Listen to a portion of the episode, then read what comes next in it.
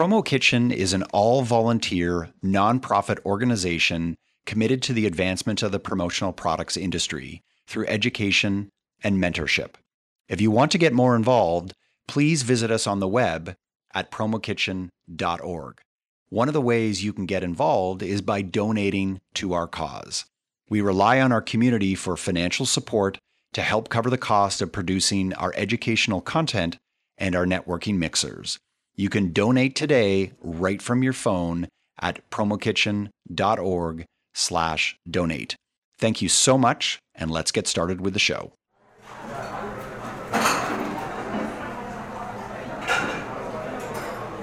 Hello, everyone, and welcome to the Promo Kitchen podcast. We are a community inspired conversation featuring guest suppliers, distributors, and service providers discussing insights into the $20 billion promotional products business. My name is Mark Graham, co-founder of commonsku, and I'm joined by fellow chef and longtime co-host Danny Rosen, president of Brand Fuel. In today's episode, we get the chance to speak with a promotional products alumnus and to understand what the world looks like when you move from distributor to end user. Our guest today is no stranger to many listeners, Rebecca Coleman. Rebecca got her start in the promotional products industry as the marketing manager for 4imprint in 1996. In 2004, she moved over to head up business development for AIA, a role she excelled at for 11 years before she moved away from the industry to join Fox World Travel as their director of marketing. Fox World Travel provides travel management, meeting and incentive services, and vacation travel to a range of clientele across the U.S.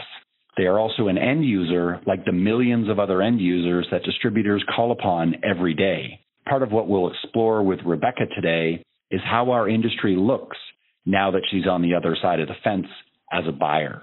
I hope everyone is taking notes. Rebecca, it's such a pleasure to have you on the show. Welcome. Thank you. It's a pleasure to be here. Yeah, thank you so much for joining us. I know that Danny and I have been really excited to reconnect with you. Of course, we go back many years, but now that you've joined, you know, the other side of the fence or moved over to the other side of the mm-hmm. fence, it's super interesting to hear what you have to say. I want to start off with your background, and I'm curious as to how you got into the promotional products industry so many years ago, back in 1996. Oh boy. Well, at the time I was in Oshkosh, Wisconsin, which is right where I'm sitting right now, and I was in marketing in an accounting firm that didn't really want to focus on marketing. So I started looking for something else. And there was a company called Nelson Marketing in Oshkosh. And I thought, wow, they do marketing. Well, Nelson Marketing was a precursor to 4imprint. And I started there in customer service and then marketing and account management. And it all went off from there. So I remember starting my first day wondering where they made the promotional products. And then you learn very quickly the supply chain and how the industry worked. And I'm curious to understand a little bit more about your role when you joined 4imprint, how your role might have looked had you stayed past 2004. When around 2004, I kind of had a fork in the road. So at the time, 4imprint also was a sister company to Adventures in Advertising, which is now AIA Corporation and I had a few different options. Had I stayed with 4imprint, it would have been in a marketing role very similar to what I had been doing for a few years. Okay. And with AIA, I had the opportunity. It was just a very different company, same industry, but as you know, there's a lot of different business models in the industry. And yep. I saw it as a challenge. It was something, again, something new and different. And I thought, okay, let's check this out. Yeah, that's interesting. I didn't even realize that 4imprint and AIA at one point were the same company. At mm-hmm. what point did they separate? They came together late 2000, early 2001, and then separated in July of 2005. Got it. Okay. Yeah, I am a little bit shocked that you just said that AIA thing, that connection, that relationship was intact. Was that really under the radar? I, I'm completely flabbergasted. It might have been a little under the radar. It was, you know, very prevalent to me at the time because I was with 4imprint, but 4imprint's parent company, well, still is over in Manchester, UK. And then the two sister companies, or two of the sister companies, were AIA and then 4imprint in Wisconsin. So it, I think structurally they've had some changes since then. But it was a way at that time to you, you had a you know emerging online business model along with the catalog model, but you were missing the people, the people getting out there and meeting with other people, and that's why there was an acquisition made, and the two became sister companies. And for a variety of reasons, decided to not stay sister companies. Yeah, interesting. Let's talk about your decision to make a move from the industry. I think we would all agree on this call, and everybody listening, I think, in the industry would say that it's very, very hard to depart this wonderful promotional products industry. It's a big family of people, and there's a lot of opportunities. And I think it's just so interesting that you, someone who really, you were a big part of PPEF, you were invested in Promo Kitchen and all kinds of, you know, helping others in the community. Why would you leave our industry, Rebecca? well, it's interestingly, I did not set out to leave the industry or necessarily to leave anything, but a couple different conversations that were going on in the back of my mind around that time. And one was I was talking to a former coworker of mine that I'm still very good friends with about I had been in marketing and I'd been pulled more into business development and sales management, which is great it's just not really where I had my passion for. So I was talking about retirement, which I'm not going to be anywhere close to retiring for a very long time, but I thought oh, it'd be cool to get to do marketing when I retire and just do it for free for people. And then I thought, well, wait a minute, why do I want to wait till I retire to go back into marketing? And there wasn't an opportunity where I was at the time to fully go back into that. The other thing was I have two daughters that are both in college and one of them and I were having a conversation about, you know, different friends she had from high school and that she was still very tied to the ones that she, you know, stayed in contact with through social media. And I said, yeah, I wish I would have had that when I went to college because it was just very different then. And I said, it's nice because you can keep those relationships intact. If you want to find somebody, you can text them, you can Facebook message them, all of that.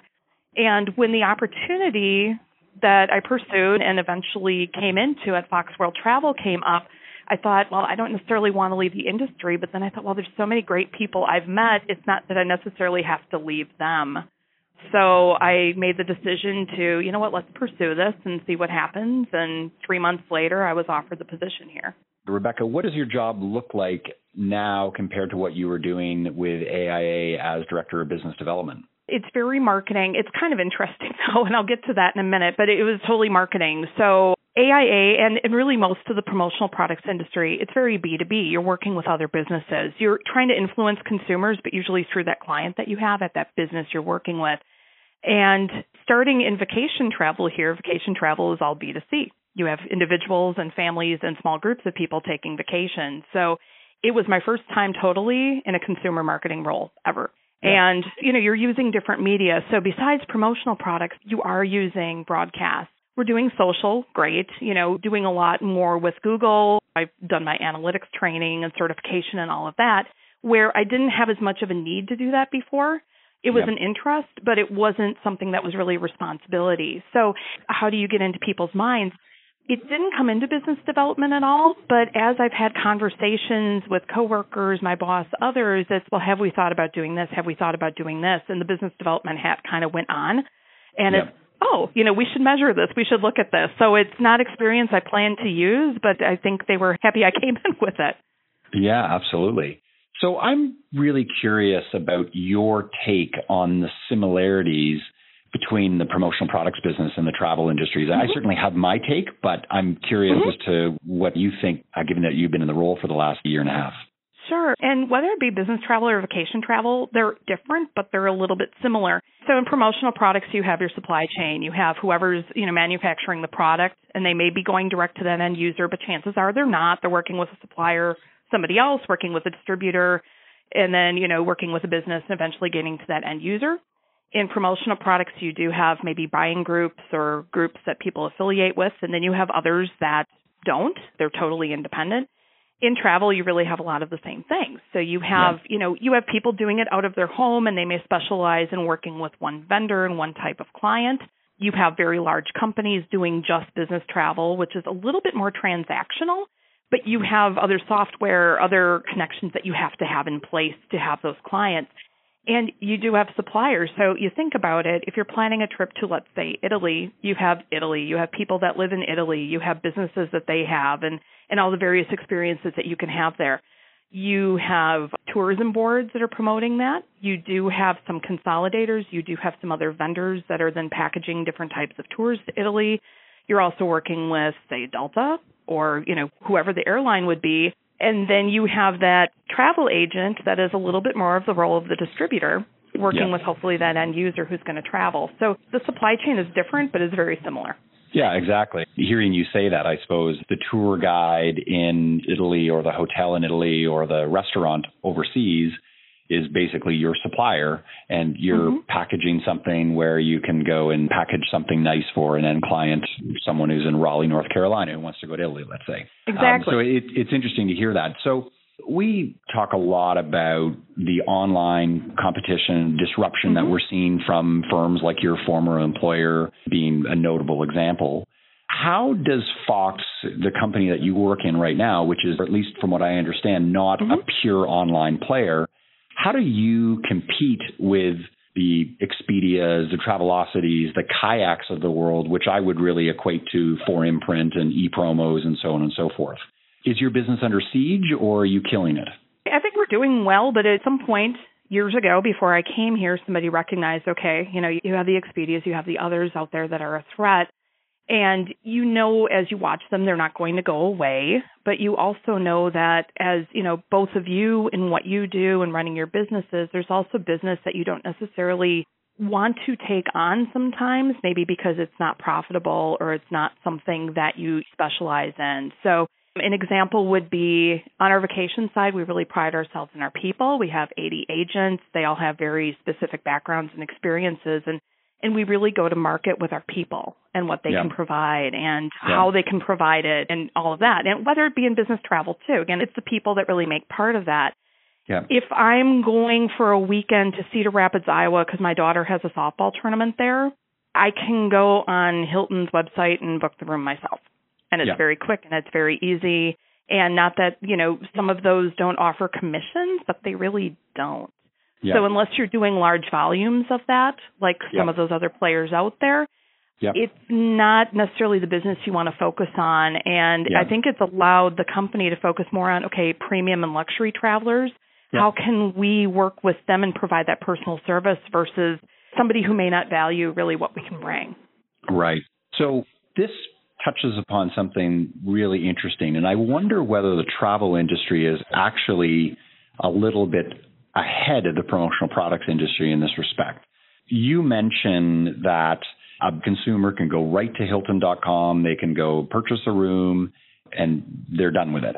Okay. Mm-hmm. Uh, or you can go and do it for them, and there's likely a very minimal commission, if anything, right? It's probably not even sure. worth your while the analogy, as you were saying that, would be akin to a consumer going to Polyconcept or to Logomark or to Sanmar, not to highlight those suppliers, but they're just big suppliers, mm-hmm. and purchasing something off of their website.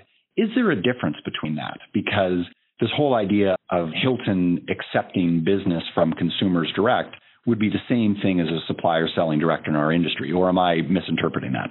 No, not totally. I guess there definitely would be similarities to it. And it's, you know, in promotional, you have various associations and, you know, the regionals and PPAI and, and others. And they keep an eye on things. And obviously, businesses keep an eye on things for each other and with each yep. other. In travel, you have some of the same things. You probably have some larger groups like that. Yep. But, you know, whether it's, you know, pick a household brand of a hotel chain and they do pay commissions, if they suddenly have ad campaigns that are very much come directly to us and book, the travel agent side of it, they do get a little bit up in arms. So they're trying to play both sides of it. We recognize yeah. that people will go there directly and they may book a room, but if they want more of an experience than booking a room and they're looking for a few days and wherever that destination is and what else can we do there that'll give us a great experience, we want that person then coming to a travel agent and working with it. You know, how can we, through our expertise, give them that experience versus going to Hilton.com and then using the maps and trying to figure it out yourself. So there's a little bit of a balance, and those companies do have to play a little bit of a balance game to keep everyone happy. Sure. I mean, I think at the end of the day, it's the difference between that transactional sale versus a solution sale. And we'll get into this a little bit later on mm-hmm. in the mm-hmm. interview. But it's just so interesting that when you think about your business, Danny at Brand Fuel or Right Sleeve on my side, I think we collectively have made a decision that we're not interested in selling 12 t-shirts to a random person that's coming in off the internet that just is looking for 12 cheap t-shirts. In mm-hmm. that case, we're actually more than happy to refer them to 4imprint, who I'm sure will do a great job for them. But if that person is looking for a larger merchandise program with design services, and a little bit more strategy that's wrapped around it, then we know that we can beat most people in the market because we've optimized our business for that. And so it sounds like it's similar to what you've done at Fox that if you're looking for this great experience in Italy and you want your hand held and you're prepared to pay for that, like not excessively, but you're just mm-hmm. prepared to pay for that service, then Fox is going to be a million times better than Expedia simply because of your account team is really optimized for that. Yeah, exactly. And, and some of it's too just, you know, you're speaking to somebody who always did her own travel until she started working here just because I could and I knew how and I thought, hey. I like to do it myself and I'm a Gen Xer and that's what I do. You know, we've worked with different people and it's looking at, you know, millennials looking at Gen Xers and you have that selling proposition of what's your time worth. And I will tell you, there have been times where I've been on Expedia over the years where I'm like, should I try that hotel or that hotel? Should I do this or not do this? And you go back and forth and to pay a very small service fee to somebody to tell you, you know what, this might not be worth your time, but I just sent someone there and they love this and this is why and here's their pictures and it sounds like you're it's just very different. But again, they have to do the solution selling versus just, okay, I can book you on a flight to Rome. Yep. Great. Yep. You know, it's again, it's as good as that agent or salesperson or whoever that person yep. is. That's the experience that they can help provide yeah. for you. Absolutely. I'm going to ask one last question, then I want to turn it over to Danny. But this is the final question about the travel industry because I'm just fascinated by the makeup of that industry and how, in many respects, it's quite similar to our industry in the promo world.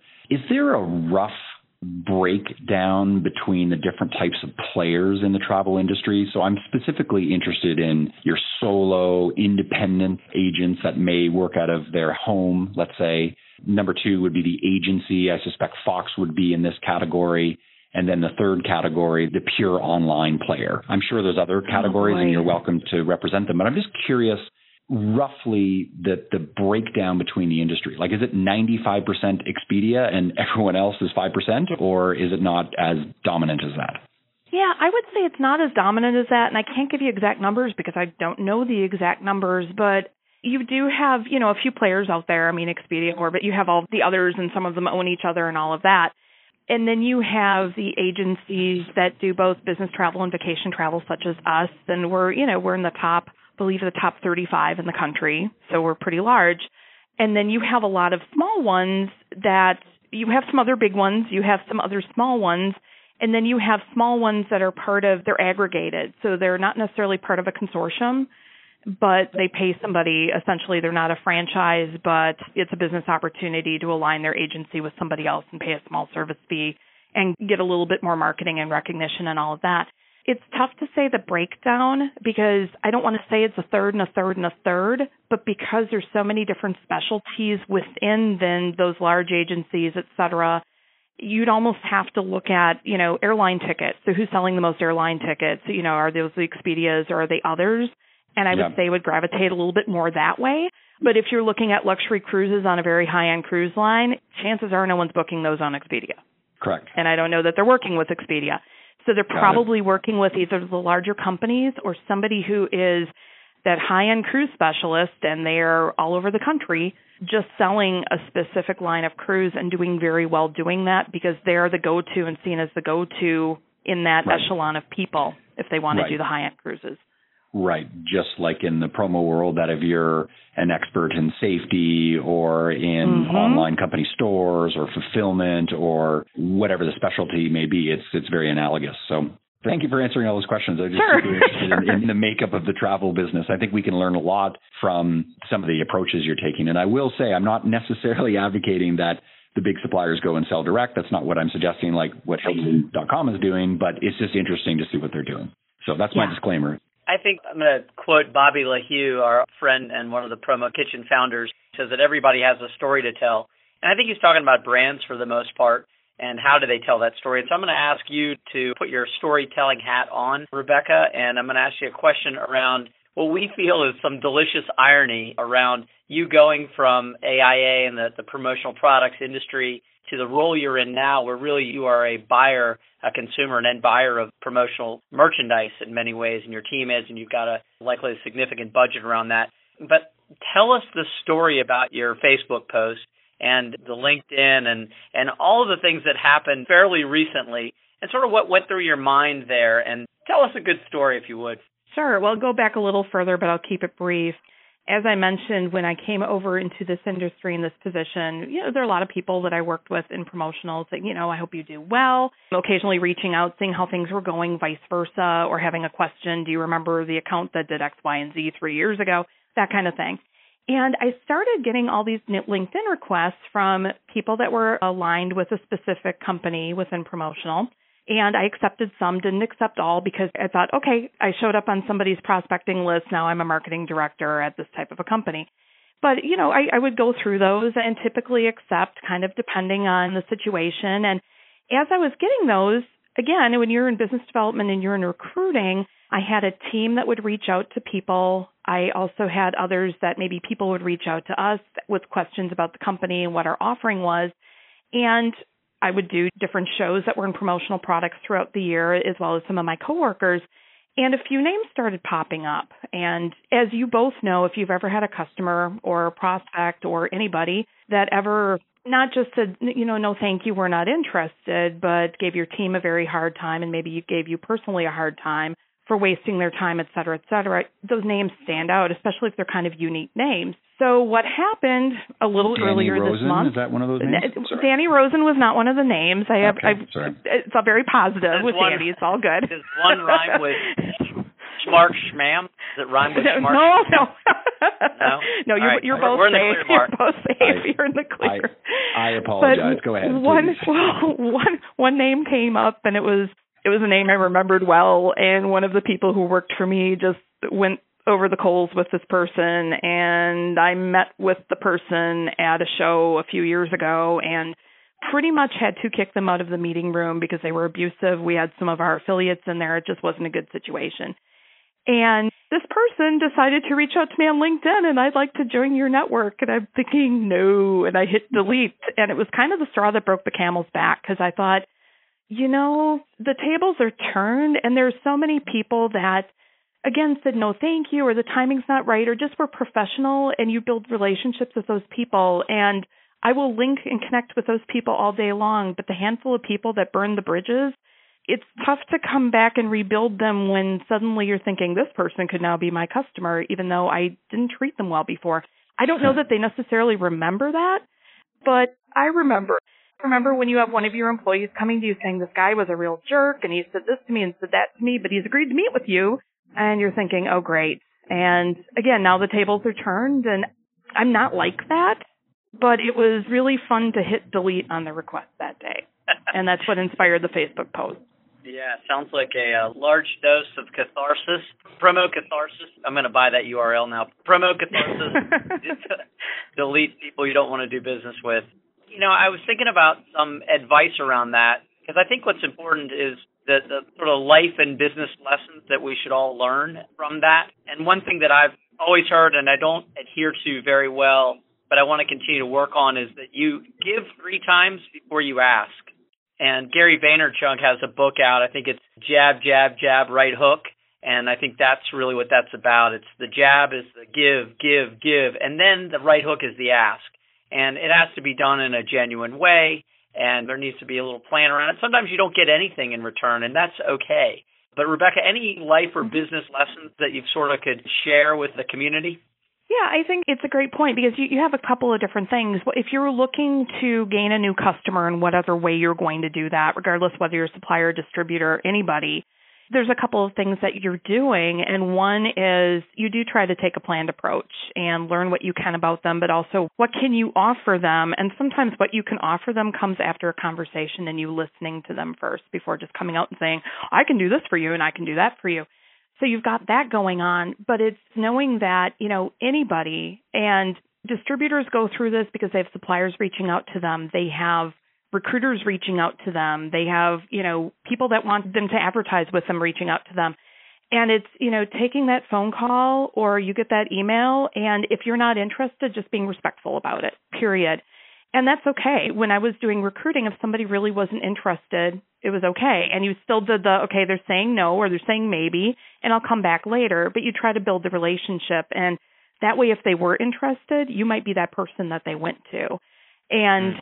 You know, it's again just being respectful about it because at the end of the day, you have nothing to regret about being respectful to somebody. And if they don't take that news well, all you can do is look back at yourself and think, but I was respectful back. You know, I said no, thank you. You don't want to burn any bridges, especially willingly burning bridges.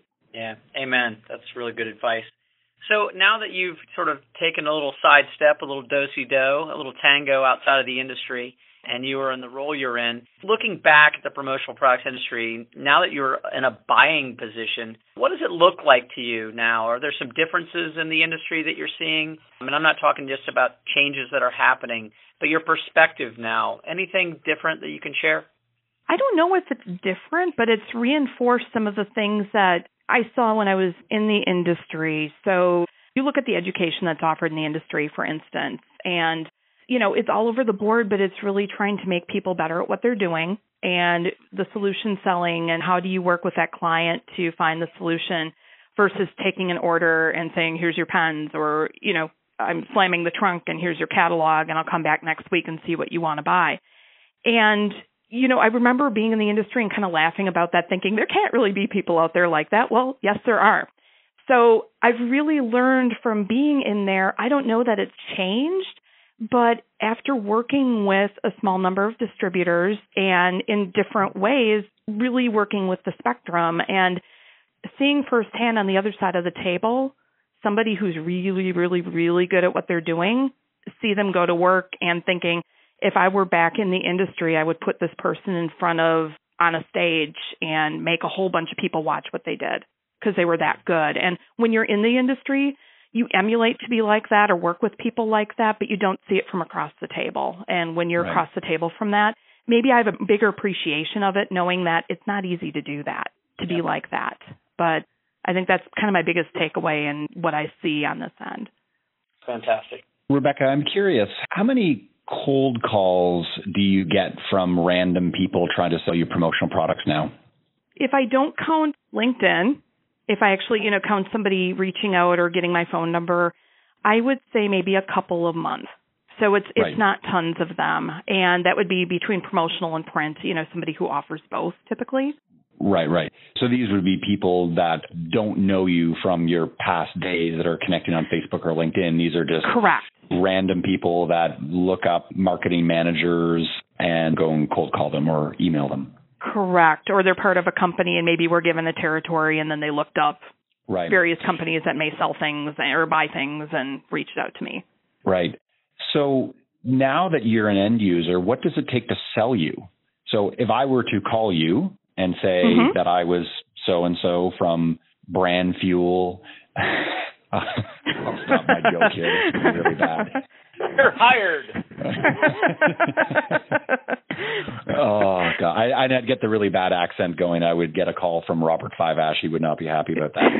okay, we're going to keep Brand Fuel out of this. Brand Fuel is an amazing distributor, by the way. Sure. Um, but what does it take for you to say yes? I will consider a meeting, as opposed to the common excuse, which is sorry, not interested. I'm currently working with someone, which is in most cases just a, an excuse when you yeah. hear a really bad sales pitch?